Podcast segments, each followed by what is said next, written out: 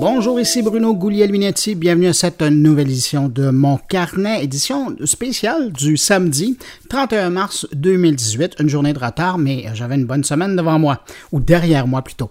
Un mois de mars qui aura compté cinq éditions de Mon Carnet, rien de moins. Et dans cette édition, la dernière de mars, vous allez me permettre de revenir sur deux expériences que j'ai eues cette semaine. Soit aller voir un film en format 4DX dans la seule salle de cinéma qui propose l'expérience au Canada et puis revenir sur euh, mon passage à l'incubateur DMZ euh, de l'Université Ryerson à Toronto. C'est là que euh, se tenait le Digital News Innovation Challenge. Sinon, il y a Jean-François Poulain de son côté qui va nous parler de la gamification, mais permettez-moi l'anglicisme, du cadre de travail. Il y a une entreprise québécoise qui se spécialise là-dedans et comme vous allez l'entendre, l'approche est vraiment intelligente d'une part et l'histoire de l'entreprise est quelque chose aussi. Et puis Stéphane Ricoul, lui, toujours aussi très sérieux reviendra sur l'annonce du budget de Québec. Mais avant de passer aux entrevues et la revue de la semaine de l'actualité techno, je prends un instant pour saluer cinq auditeurs qui ont pris le temps, eux, d'écouter mon carnet la semaine dernière. Merci et salutations à Carl Bégin, Daniel Corral, Laurent Lefrançois, Ray Nunez et Marco Bérubé. Et euh, pendant que j'y suis, ben, merci à vous qui m'accueillez aujourd'hui entre vos deux oreilles.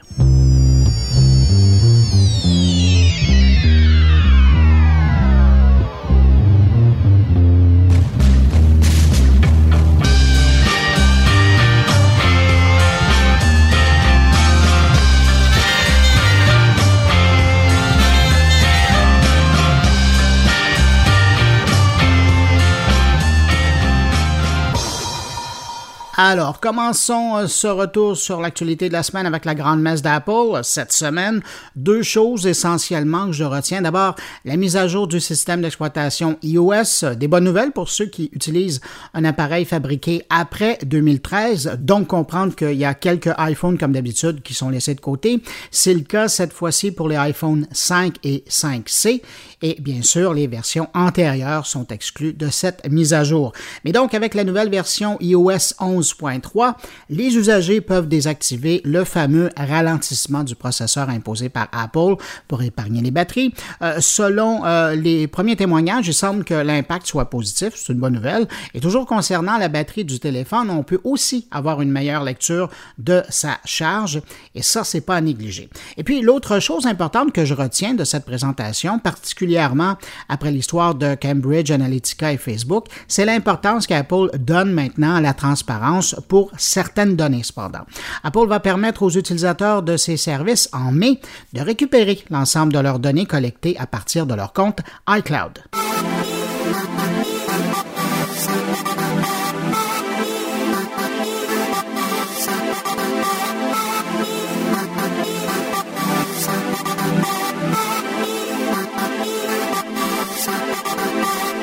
Parlons maintenant de Facebook. Nouveau retournement dans l'approche éditoriale du groupe.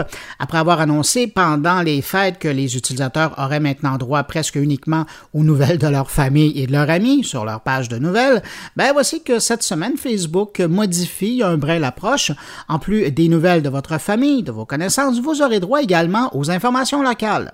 J'ai comme l'impression que la direction de Facebook a entendu la grogne des médias envers leur approche d'exclusion et vient de rajuster le tir. Tout, vaut mieux avoir les médias de son côté. Donc, depuis cette semaine, le réseau social permet de mettre de l'avant certains contenus provenant des médias qui sont fortement partagés dans une zone géographiquement spécifique.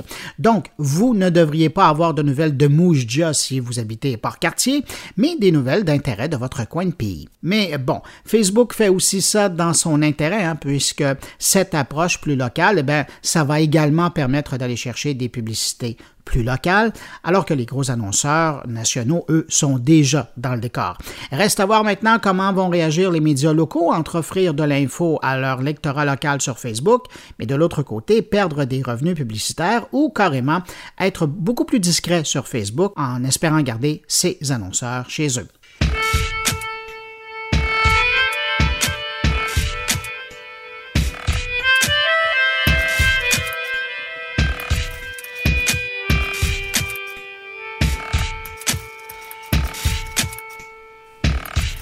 Tiens, parlant de Facebook, deux autres choses cette semaine. D'abord, il y a eu cette euh, information donnée par les responsables de la sécurité du réseau social au sujet de la lutte contre la désinformation.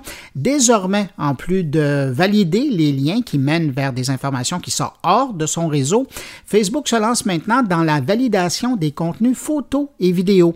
Pour valider l'information, Facebook fait notamment appel à plusieurs médias, dont l'AFP, des médias qui rémunèrent au passage, et euh, compte toujours sur le des internautes. Et pour la petite histoire, lorsqu'une information est reconnue comme fausse ou trompeuse, Facebook réduit de façon importante sa visibilité. On parle ici d'une diminution qui peut aller jusqu'à 80% de sa portée en moins. Et puis, évidemment, ben, Facebook y ajoute une notification pour mettre en garde les lecteurs.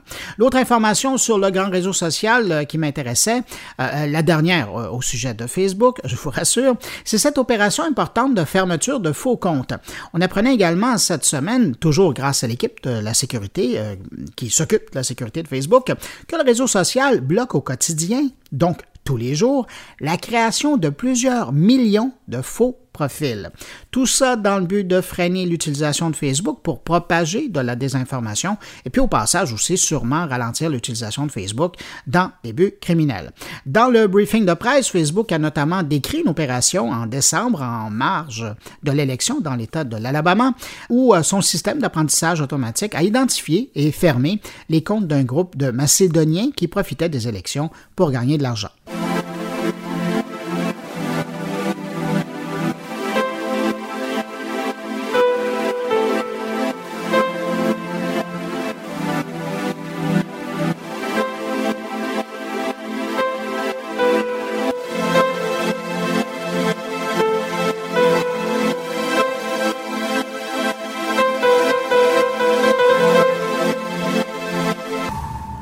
Sur le furteur Edge de Microsoft qui est désormais disponible sur tablette, Android et iPad.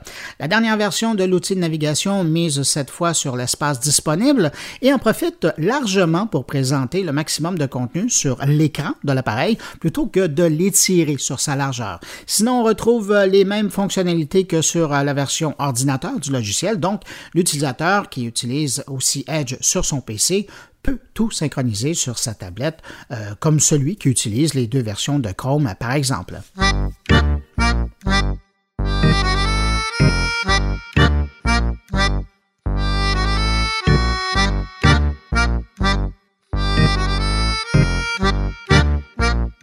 La privatisation de l'espace, c'est pas quelque chose d'inconnu, euh, mais cette semaine, une décision importante a été rendue et euh, j'ai pas vu grand-chose sur le sujet dans les médias. Je parle de l'accord du gouvernement américain euh, par le biais de la FCC qui autorise la compagnie SpaceX à déployer 4425 satellites dans l'espace pour construire son réseau mondial d'Internet Starlink.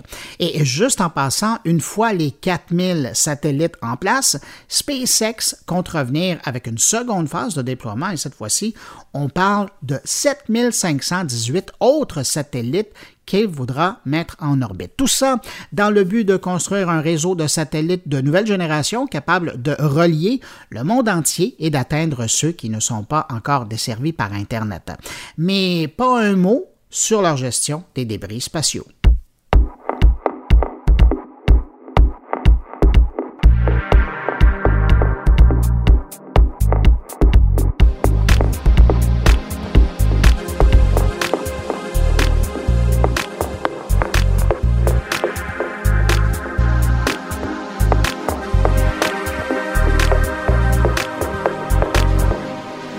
Aux États-Unis, les autorités frontalières américaines utilisent déjà les réseaux sociaux pour valider l'identité de certaines personnes. Ça, on le savait. Mais on apprend cette semaine que le département d'État veut passer à une nouvelle étape et exiger que tous les demandeurs de visa américains soumettent leur nom sur les réseaux sociaux, leur adresse de courriel et leur numéro de téléphone. Et plus encore, les demandeurs devront mentionner leur présence sur un certain nombre de réseaux sociaux et aussi fournir les noms des comptes qu'ils ont pu avoir ou utiliser au cours des cinq dernières années.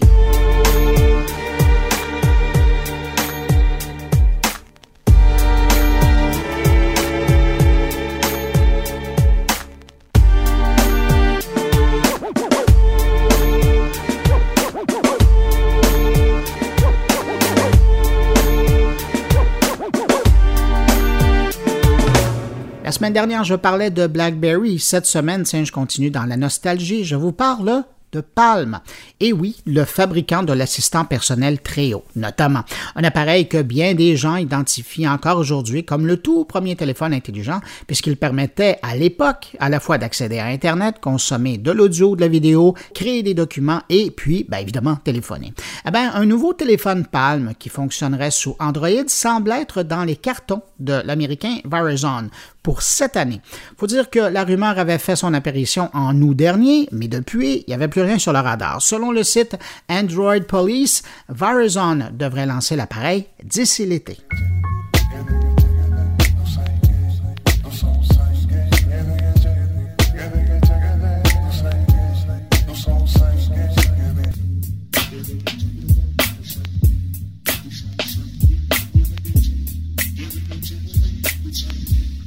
Thank you.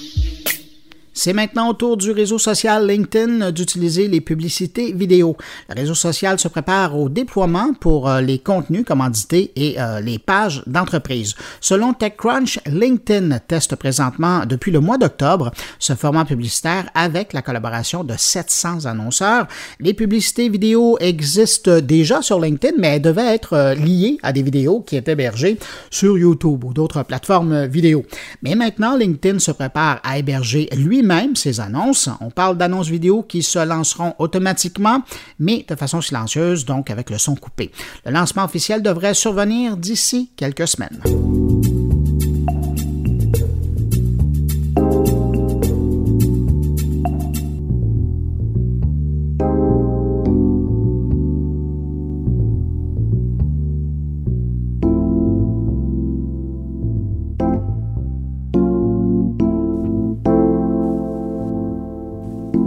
Un mot sur Google qui nous arrive avec un nouveau service en version bêta, Google Hire. Si vous êtes dans le domaine des RH, euh, de la gestion du personnel, ça va vous intéresser. Euh, le service est destiné aux entreprises pour mieux gérer les candidatures qu'une entreprise reçoit. Selon Google, une société reçoit en moyenne 250 CV pour un poste. Beaucoup de ces candidatures ne correspondent pas nécessairement au poste affiché, mais pourraient être des bons candidats euh, pour un autre poste. Et c'est Google Hire qui veut justement justement aider les gestionnaires à conserver une trace de ces gens-là. Pour ce faire, notamment, Google Hire veut permettre aux gestionnaires de voir rapidement les candidats ayant le meilleur potentiel à l'ouverture d'un nouveau poste à partir de la banque de CV qu'ils ont reçue. C'est en quelque sorte un super moteur de recherche de candidats. Les entreprises intéressées euh, peuvent tester la bêta du nouveau service dès maintenant en passant par l'offre de services de bureautique, la suite G. Et puis évidemment, quand on lit cette histoire-là, ben, c'est difficile de ne pas voir euh, Google faire un clin d'œil à l'acquisition de LinkedIn par Microsoft.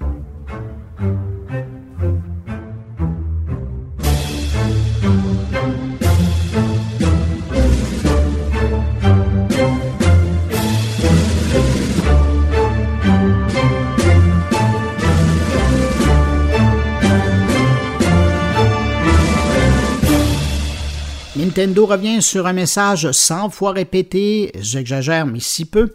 Le fabricant rappelle que d'utiliser des accessoires hors licence est dangereux et semble-t-il particulièrement avec sa console Switch. Nintendo explique qu'il était conseillé de toujours acheter les produits officiels au risque de voir la suppression des sauvegardes ou même qu'une console ne s'allume tout simplement plus. La direction revient sur euh, ce conseil parce que sur Reddit et autres endroits de prédilection pour parler de jeux, Plusieurs témoignages euh, récemment d'utilisateurs de Switch font mention de problèmes depuis la dernière mise à jour de la console. Par exemple, un joueur racontait avoir perdu plus de 80 heures de jeu sur Zelda.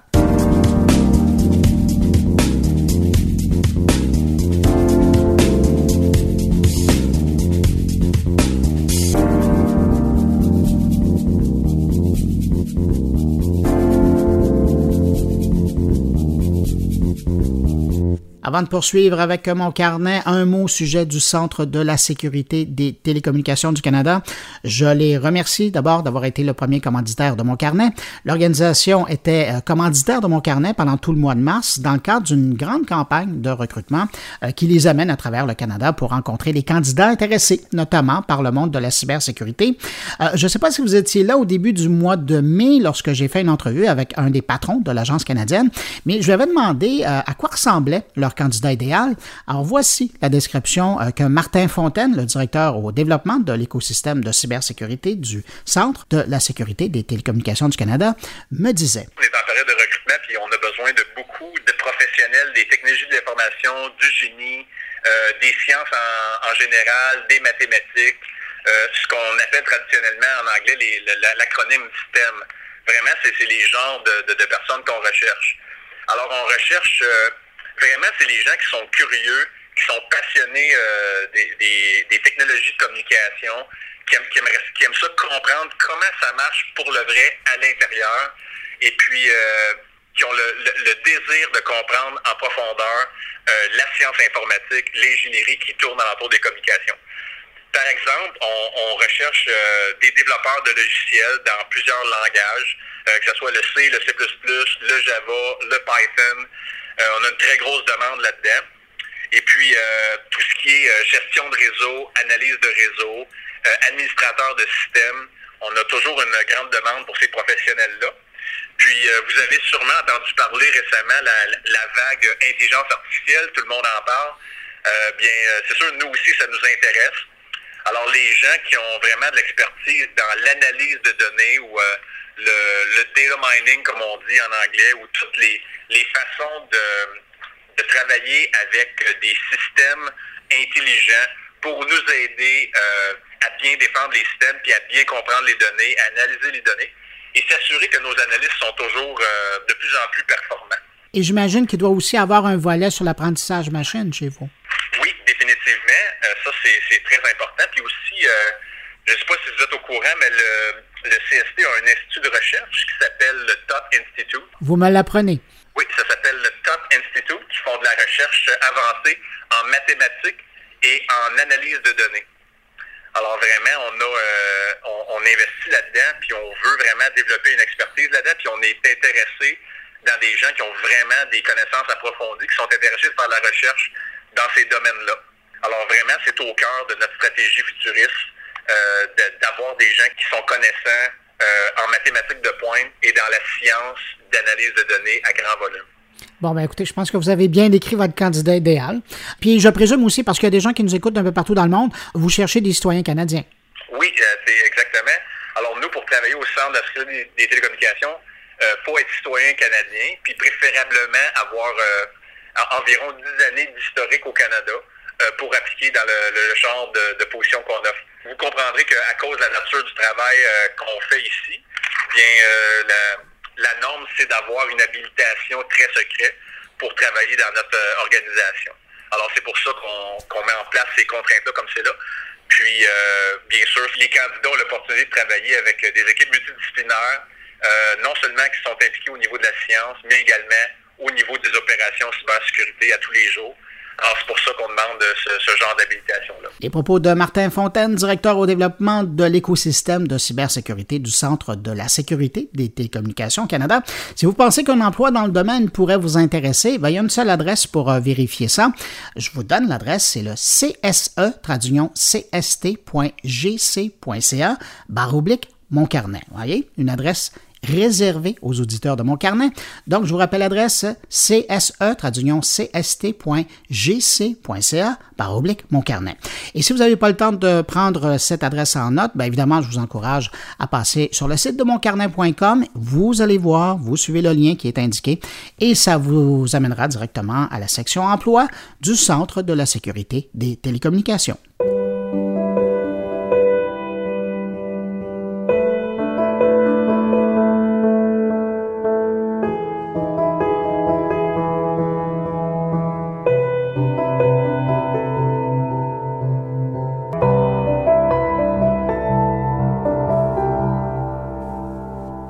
Disais au début de mon carnet que cette semaine, j'ai eu la chance de voir un film en format 4DX dans la seule salle de cinéma au Canada qui propose l'expérience. Eh bien, c'était avec le film Ready Player One, présenté au Cinéplex Young Dundas, au cœur de Toronto.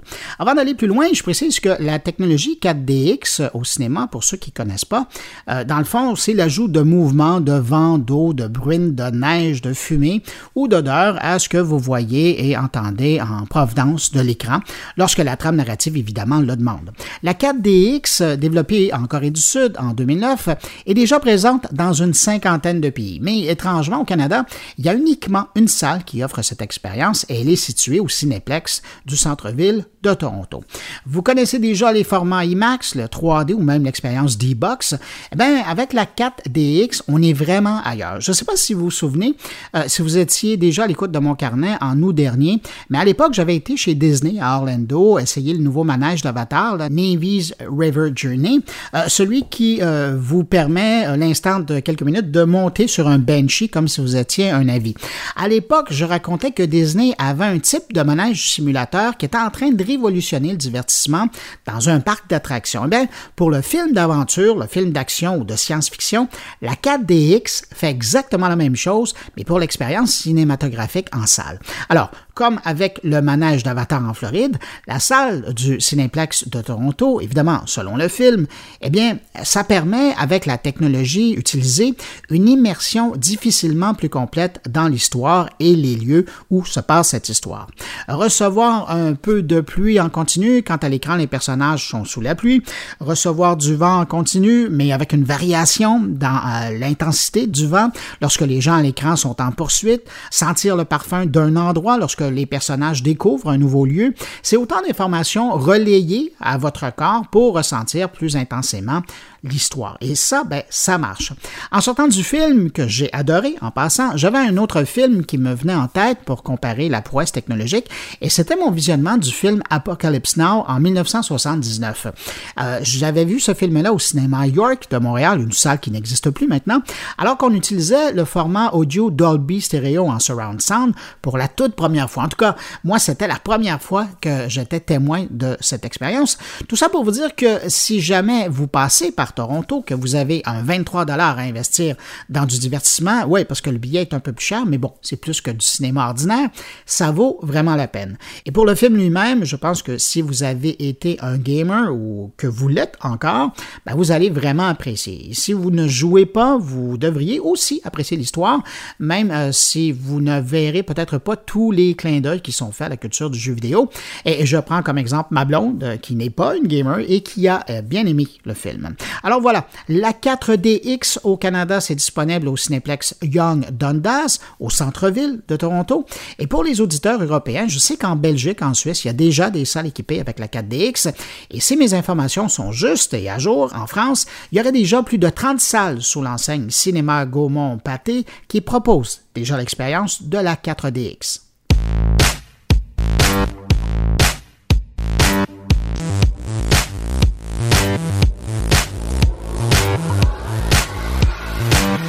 Sinon, la raison pour laquelle j'étais à Toronto cette semaine, c'était que j'étais de passage à l'école de journalisme de l'Université Ryerson à Toronto. C'était la grande finale à l'incubateur DMZ du Digital News Innovation Challenge, un concours organisé par l'université, par l'école de journalisme de Ryerson et Facebook. Et ce concours-là, ben, ça a permis à une douzaine de projets d'être présentés devant un jury dont je faisais partie pour euh, se mériter une bourse de 100 000 dollars et cinq mois de résidence et de conseil par l'équipe de l'incubateur DMZ et leurs partenaires. Bon, évidemment, je ne vais pas scoper les gens de l'Université Ryerson ou même de Facebook Canada pour annoncer les gagnants dans mon carnet, mais je voulais juste revenir un instant sur le fameux concours parce que l'annonce en avait été faite en novembre dernier. On avait l'impression que ça concernait seulement la grande région de Toronto et il y avait bien du monde qui avait levé les sourcils en voyant Facebook financer un concours de journalisme. Mais en bout de ligne, sur tous les projets qui se sont rendus en finale, ben, j'étais heureux de voir d'une part qu'il y avait des projets qui étaient venus de Montréal et aussi de Calgary. Et ce que j'ai trouvé intéressant dans les projets qui ont été présentés au jury cette semaine, eh bien, c'est qu'on retrouvait autant des projets pour créer des nouveaux médias numériques, des outils pour donner un coup de main aux, médias traditionnels qui en arrachent avec Internet, que des projets qui avaient à voir avec de nouvelles initiatives qui, elles, sont bien en avant de la parade et de l'utilisation actuelle des technologies pour informer les gens. Ça fait du bien de voir ça, particulièrement dans le domaine des médias où on a toujours un peu de difficulté à voir ou à l'innovation. Ben là, ça commençait pour de vrai. Alors, merci à Ryerson et Facebook pour l'invitation. Et si jamais vous voyez passer le concours l'an prochain, que vous êtes dans le domaine de l'information, peu importe où vous êtes au Canada, n'hésitez pas à soumettre votre projet. 100 000 et 5 mois avec les experts de Ryerson, ce ne serait pas à négliger.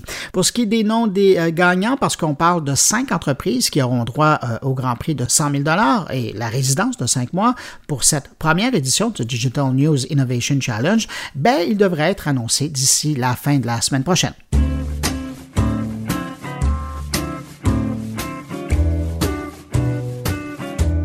Alors, c'est le temps d'aller rejoindre Jean-François Poulain qui, euh, cette semaine, euh, dans cette grande quête de découverte, nous présente un autre des conférenciers qui va être à, Québec euh, ce mois-ci.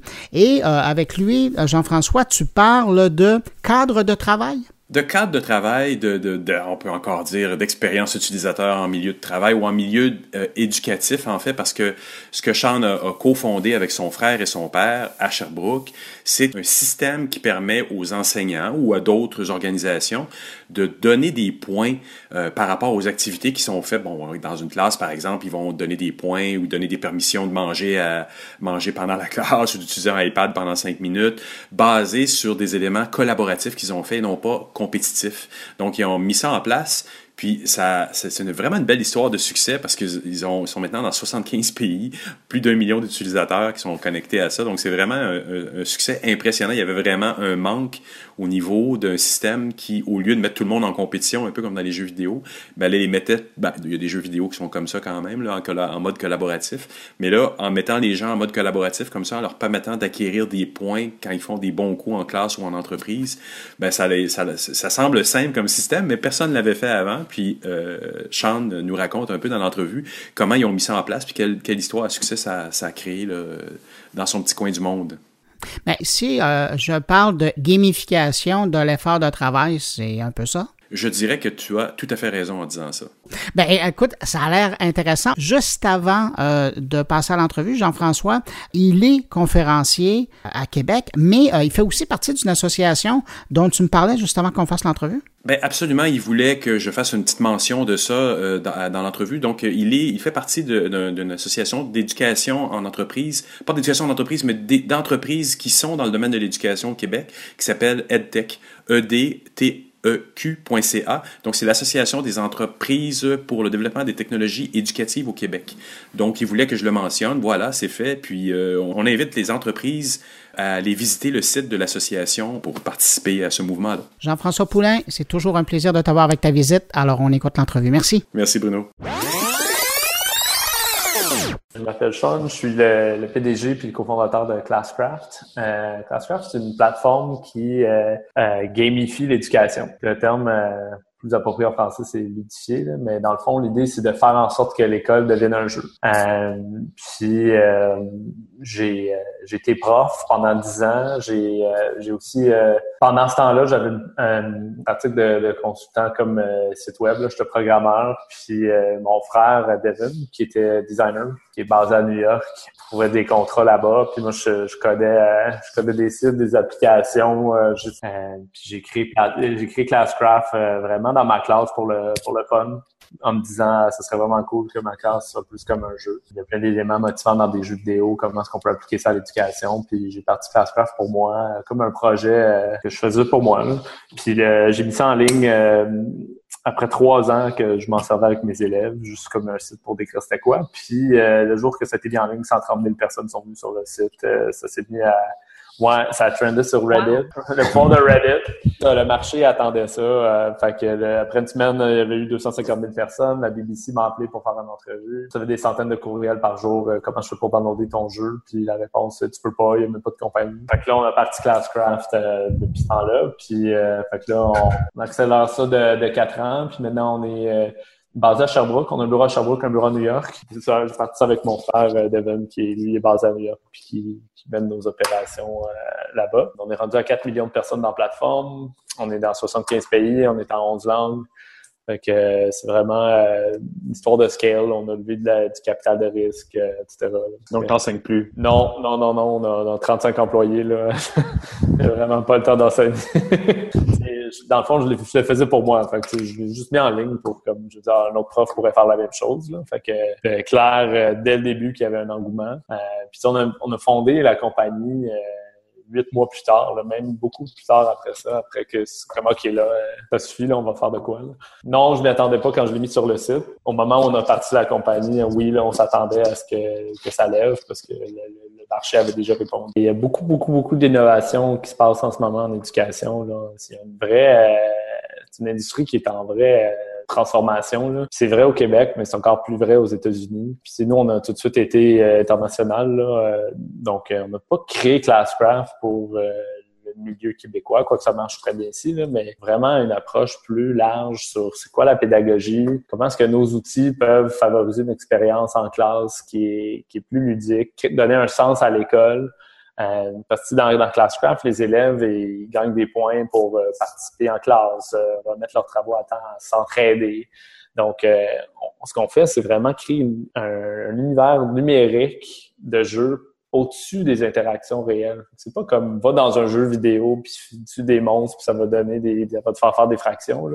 C'est vraiment, euh, on est en train de transformer l'expérience de venir à l'école. Puis ça, ultimement, c'est quelque chose qui sert super bien dans les pratiques des enseignants. Peu importe l'âge, euh, il y a de la gestion de classe à faire, il y a les, les, les, enseignants veulent créer un engouement puis la motivation chez leurs, chez leurs élèves. C'est un peu la raison d'être. Ils veulent passer du contenu, mais ils veulent aussi être en relation avec eux. Ils veulent à la limite, euh, transformer leur vie. Fait que comment est-ce qu'on peut les outiller pour réussir à faire ça? Fait que oui, il y a un cadre euh, qui est légal, puis on a fait tous nos devoirs au niveau de nos politiques de confidentialité, puis les données pour des mineurs, puis toutes ces choses-là. Mais ultimement, euh, il y a d'autres gens qui sont passés par là avant nous dans qui font des produits numériques euh, éducatifs. Là. Donc, c'est pas comme si euh, on inventait euh, la technologie en classe. Vous avez attrapé un créneau vraiment spécialisé là, quand, quand on voit que 75 pays, c'est très impressionnant. Ça veut dire autant de programmes scolaires, autant de programmes éducatifs différents dans autres. C'est un défi qui est assez important. Comment vous avez relevé ça? Ben, notre secret, c'est qu'on n'a pas de contenu. on est une plateforme qui permet aux profs de de faire en sorte que leur classe devienne un jeu. Eux, ils mettent leur propre contenu, ils mettent leurs propres règles. On a créé quelque chose de tellement flexible que même des gens qui s'en servent à l'extérieur de l'éducation, euh, des, ah des, équipes chez Vidéotron qui euh, édifient leurs équipes de vente en utilisant Classcraft. ça peut être appliqué à d'autres marchés. C'est sûr que, par mon expérience, par l'opportunité qu'il y a en éducation, on est les seuls à faire ça en éducation mondialement. Je pense qu'on a créé est tellement flexible que n'importe quel prof peut l'utiliser. On a des s'en servent en première année, puis des gens qui s'en servent euh, en secondaire 5, puis des gens qui s'en servent à l'université. Ultimement, ce qu'on transforme, c'est l'expérience de la classe en premier, puis quand il y a plusieurs classes, l'expérience de l'école au complet. Dans Classcraft, l'idée, c'est que euh, chaque élève a un, avatar, qui peut être un mage, un guerrier, un guérisseur. en fonction de ça, ils vont pouvoir progresser dans le jeu puis avoir accès à des pouvoirs.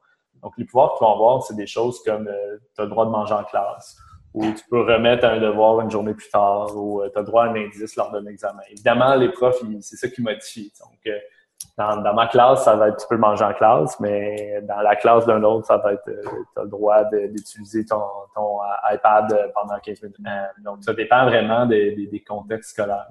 mais l'idée, c'est que quand les jeunes ils progressent dans le jeu, ça a un sens pour eux, peu importe le contexte. la façon qu'ils vont faire pour gagner des points, en avançant dans leur contenu de classe, etc., mais aussi en ayant des points pour des comportements que les profs vont vouloir encourager, comme faire preuve de collaboration, répondre à des questions en classe, travailler sur leurs travaux. Puis bon, ils travaillent en équipe. Donc, euh, l'élément important de, la motivation, c'est que euh, quand on est dans un contexte compétitif, euh, c'est super motivant quand on gagne ou quand on pense qu'on va gagner, mais quand on est en bas de l'échelle, c'est super démotivant parce qu'on dit il faudrait que je dépasse 30, 40 autres personnes au-dessus de moi pour réussir à gagner. Et en fait, c'est ces jeunes-là qu'on veut motiver, les jeunes qui sont en panne de motivation. On veut créer une expérience collaborative. Donc, les élèves, ils s'entraident, ils peuvent se guérir, ils peuvent se défendre peuvent utiliser des pouvoirs pour, euh, pour se sauver. Donc, euh, ça crée des moments où ils deviennent des héros les uns pour les autres. Puis à chaque fois qu'ils font ça, ben, ils gagnent des points. Donc, la façon de gagner dans la classe c'est pas d'être le meilleur élève, c'est d'être l'élève qui aide le plus ses pairs. Donc, on, on, change complètement les relations sociales dans la classe. Puis au Québec, et on, est beaucoup dans la réussite scolaire. Puis, avec la, la, le renouveau pédagogique dans, dans, la dernière décennie, il y a eu un regard sur des choses comme les compétences transversales, etc. Fait que là, on, en, en ce moment, on pense beaucoup à la réussite de la diplôme euh, aux États-Unis, dans le contexte où il y a des tueries euh, quasiment une par semaine en ce moment dans des écoles, grande réflexion nationale qui se passe autour du développement socio-affectif des jeunes. la collaboration, l'intégration des, jeunes qui sont exclus. Là, Classcraft vient comme vraiment de donner une solution innovante, des outils pour des enseignants pour faire ça. Pour ça, quand on parle de, faire d'évaluer, vous avez parlé de notation en, éducation, on parle plus d'évaluation. Ben, à, proprement dit, l'évaluation, c'est acquérir et juger des, acquérir des traces puis juger cette information-là. Dans le fond, via Classcraft, les enseignants en donnant des points, ils accumulent des données. Après ça, euh, c'est pas à nous de dire euh, ah, t'as 3 sur 10 euh, en collaboration. C'est aux enseignants de prendre les traces qu'ils ont acquises. Ont, on leur donne des rapports, etc. Fait que cet élève-là, euh, huit fois, il a été collaboratif cette semaine, ou, douze fois, tu as dit euh, fais preuve d'empathie. Ben, après ça, c'est à l'enseignant de décider qu'est-ce qu'il veut faire avec ça souvent, dans, ça dépend, puis après ça, ça dépend des systèmes scolaires. Souvent, ils vont mettre ça à la fin tables sur un bulletin, un rapport au niveau des, du développement, euh, des comportements, etc. Il y, a des, profs qui vont envoyer des, des courriels à la maison euh, une fois par semaine pour dire regardez votre enfant, voici ce qu'il a développé cette semaine, etc. Puis évidemment, ça varie du primaire au secondaire. Fait que, il y a beaucoup, beaucoup de contextes liés à ça. Mais ultimement, nous, on, on donne pas une note, on fait juste acquérir les, les données, puis les, traiter, puis les redonner aux enseignants. Tu disais tout à l'heure que, que, le modèle avait été appliqué par une entreprise, euh, par Vidéotron, je crois. Ben, ultimement, euh, quand on pense à ça, gérer des employés puis gérer des élèves, c'est un peu la même affaire. Euh, c'est un groupe de personnes, on voudrait qu'ils travaillent ensemble pour accomplir un but commun, pour croître et s'actualiser. Donc, tu gères des, des humains de cette façon-là, que ce soit des élèves ou des employés. C'est un, peu une, bon, une philosophie de management autour de ça, mais l'idée, c'est que on a un groupe de personnes, on veut qu'ils travaillent ensemble, puis on veut les motiver. C'est ça qu'on a créé pour la classe, que ça s'applique dans des groupes de travail. Euh, après ça, c'est sûr qu'ils donnent pas des, des, pouvoirs comme tu peux manger en classe, mais ils donnent des pouvoirs comme tu as le droit de dîner pendant 10 minutes de plus ou tu peux partir une demi-heure plus tôt le vendredi. Euh, parce que dans le fond, tout ça, ça change. L'idée, c'est, que quand tu progresses dans le jeu, tu as des, des, récompenses qui t'intéressent euh, toi, puis ça, ça varie avec notre contexte de vie. Mais c'est assez fascinant. Il y a une compagnie aux États-Unis qui ont, euh, utilisé Classcraft, euh, une compagnie de suspension de camions. Ils font un milliard de chiffre d'affaires, ils ont 30 bureaux qui ont gamifié la compagnie au complet avec Classcraft euh, l'année passée. ça a tellement bien été. dans le fond, eux, euh, chaque bureau était une équipe, puis euh, là, ils travaillaient en équipe à atteindre des, points, puis ranker dans la compagnie. ça a tellement bien été qu'ils ont comme donné des conférences dans des, des, des, congrès internationaux de ressources humaines. parce que ils ont vraiment réussi à créer de, de, de toute pièce, finalement, une cohésion d'équipe. Puis il y a une partie de ça qui est liée à volet de, motivation intrinsèque qui découle du jeu.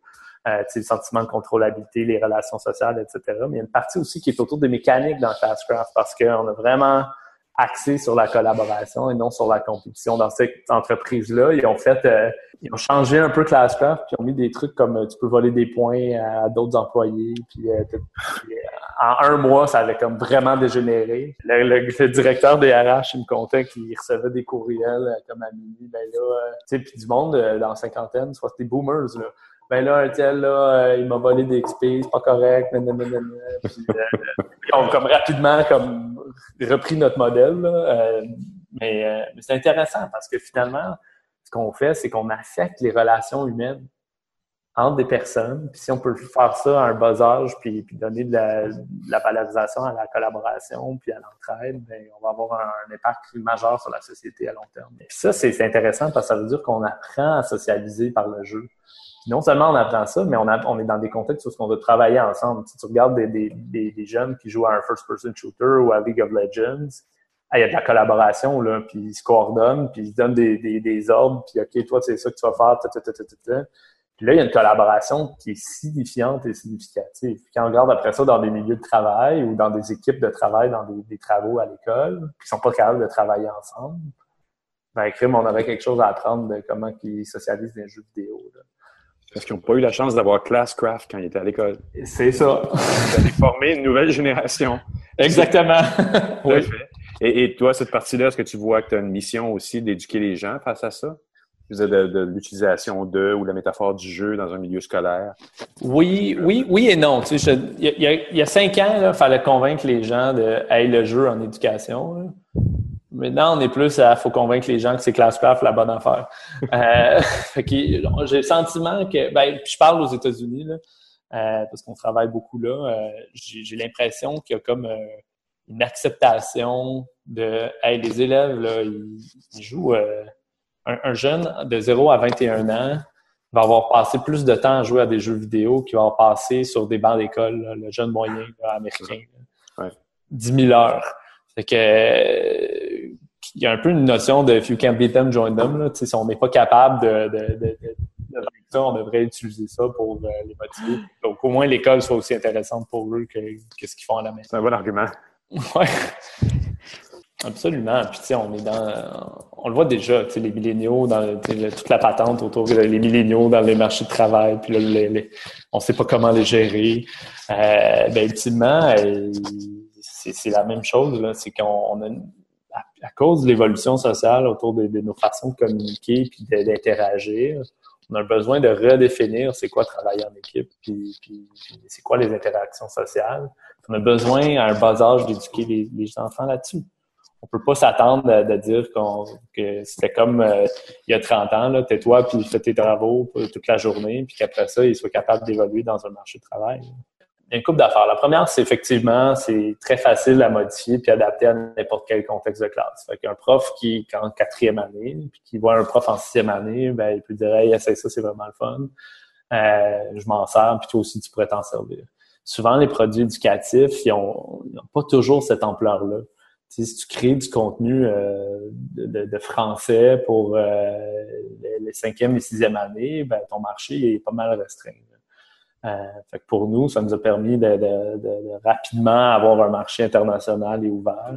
Comment on a fait pour être dans 11 langues? Ben, même affaire, on a ouvert la, la, plateforme. Dès d'emblée, on l'a mis en anglais et en français, puis on avait déjà un moteur de traduction. on a ouvert ça, puis c'est des profs qui nous écrivent, ils disent Ah, euh, je suis en Hongrie, j'aimerais vraiment ça jouer à Classcraft, comment je peux faire pour l'avoir en hongrois? Puis c'est eux qui le traduisent. Euh, wow! Ben, traduis-le, puis tu vas l'avoir. Fait que là, ils le traduisent. Euh, Et tu as un pourcentage des profits de tout ce que vous ben, avez. On leur donne un compte gratuit, on leur donne un abonnement gratuit. Ben, ah, ils font ça ultimement pour eux. Fait que c'est vraiment drivé par la communauté, là, c'est intéressant. Ouais, c'est ça, c'est ça. Fait que, fait que ça, c'est une autre, une autre affaire, justement, parlant de communauté. On a rapidement eu beaucoup, beaucoup de feedback. Euh, plein, plein, plein, plein d'utilisateurs qui nous envoyaient plein, plein, plein de messages. Fait qu'on s'est beaucoup adapté aussi à ce que aux, réponses du marché. Fait on a un processus très itératif. Ça, c'est l'autre affaire. Moi puis David, on avait beaucoup d'expérience à livrer du produit pour des clients rapidement. Fait que on déploie une nouvelle version à tous les jours de code. On est en, en, développement continu. On ship euh, every day. euh, fait que ça, c'est une autre partie.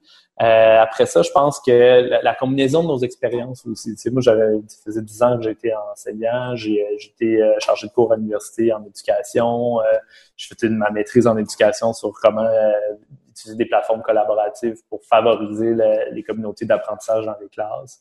Devin, pendant ce temps-là, euh, il fait beaucoup de design, on travaille ensemble, mais il a aussi fait beaucoup d'experience design. Fait qu'il crée des, euh, des, installations holographiques dans des magasins à New York. Euh, C'est ce genre de, de choses-là. Puis quand on y pense, une classe, c'est une expérience. sais, on n'est pas... Euh, Classcraft, c'est pas Netflix. Ce qui se passe autour de Classcraft, ça se passe dans la vraie vie. Fait que quand on design, il faut designer pour... Hey, t'as 30 personnes d'une classe, c'est bruyant, euh, beaucoup de l'interaction avec notre plateforme, elle se fait à plus de 10 pieds parce que c'est sur un projecteur en avant de la classe, puis l'élève, il voit de loin. Fait que ça prend des grosses polices. Puis toute, toute cette logique-là autour de ça va être quoi l'expérience humaine? Euh, on, a, réussi à y répondre il y a deux lentilles. Une lentille très innovante qui arrivait de David, puis une lentille très terre à terre qui arrivait de mon bord de dire ben attends, là, un prof, vas-tu vraiment faire ça? Puis euh, eu la chance de, pouvoir euh, faire ça. Eh bien, Sean, je voudrais te remercier beaucoup pour cette entrevue. Hey, merci beaucoup.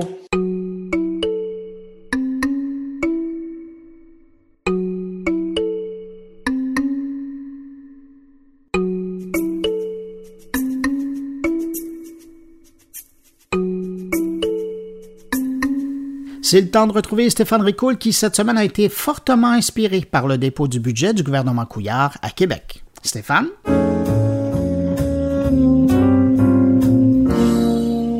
Bonjour Bruno, bonjour à tes auditeurs. Aujourd'hui, en ce long week-end de Pâques, je me suis mis au défi de vous résumer en cinq minutes un sujet passionnant et excitant qui s'appelle le budget 2018. Et évidemment, moi, je ne me suis intéressé qu'à la portion investissement en matière d'économie numérique. Donc, euh, je me lance dans un résumé euh, que j'espère que vous allez apprécier. Et je vais commencer par le volet éducation, pour toutes les bonnes raisons que vous pouvez imaginer.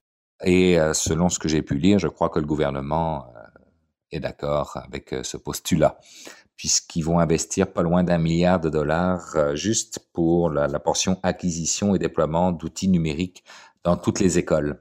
C'est 355 millions de dollars euh, qui vont être investis jusqu'en 2023 pour euh, le développement des compétences des jeunes et des adultes au niveau de l'exploitation des technologies numériques comme valeur ajoutée.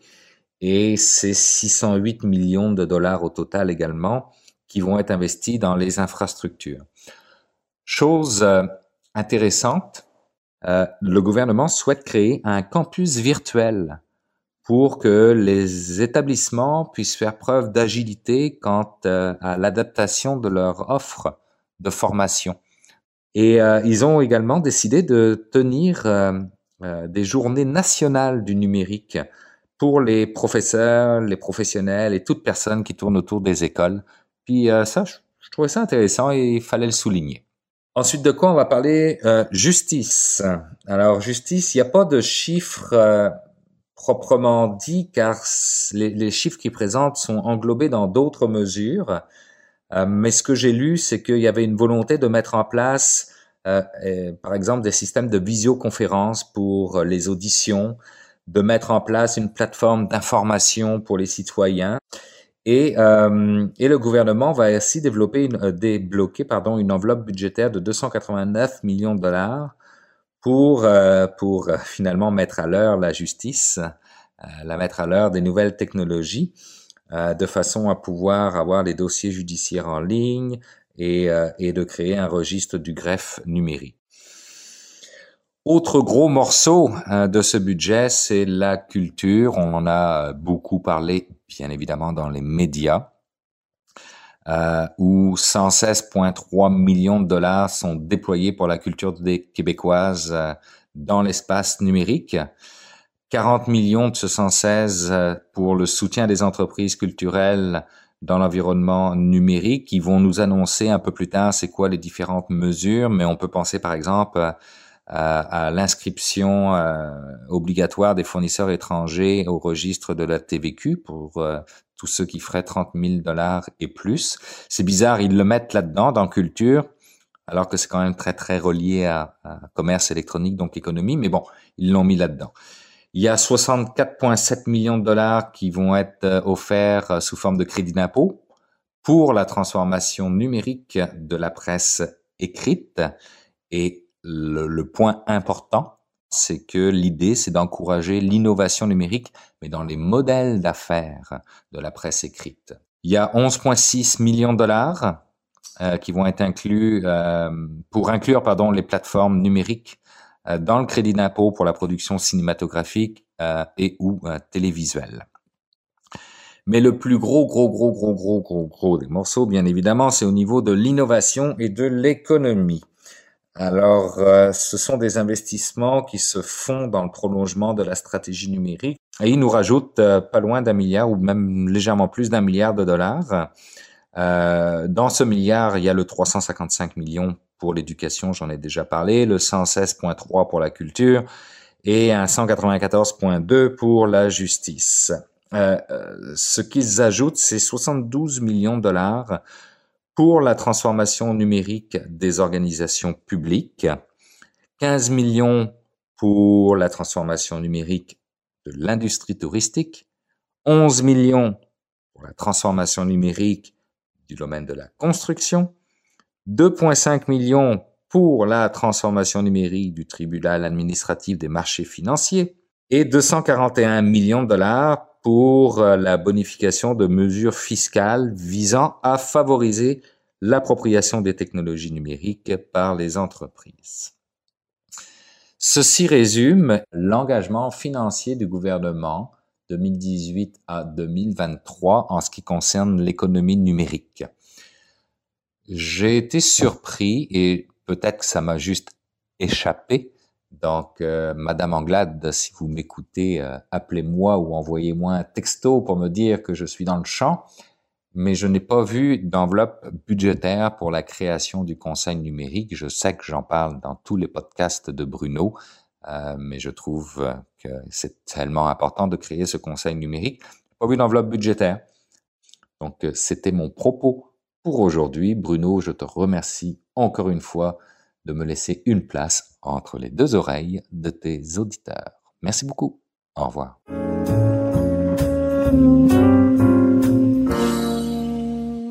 Et voilà, c'est déjà la fin de cette édition de mon carnet pour cette semaine. N'hésitez pas à passer le mot autour de vous si vous pensez que mon carnet peut intéresser vos connaissances. Vous leur dites de vive voix ou sinon vous le mentionnez sur les réseaux sociaux, sur votre blog, votre podcast. C'est toujours apprécié et merci à ceux qui l'ont déjà fait. Si vous désirez me laisser un mot, vous pouvez le faire en passant par la page Facebook de mon carnet, par le biais de mon compte Twitter, sur ma page SoundCloud ou encore dans la version blog de mon carnet à l'adresse moncarnet.com. Merci d'avoir été là. Je vous souhaite de passer une excellente je vous retrouve vendredi prochain pour une autre édition de mon carnet. Et si tu écoutes, maman, bonne fête. Au revoir.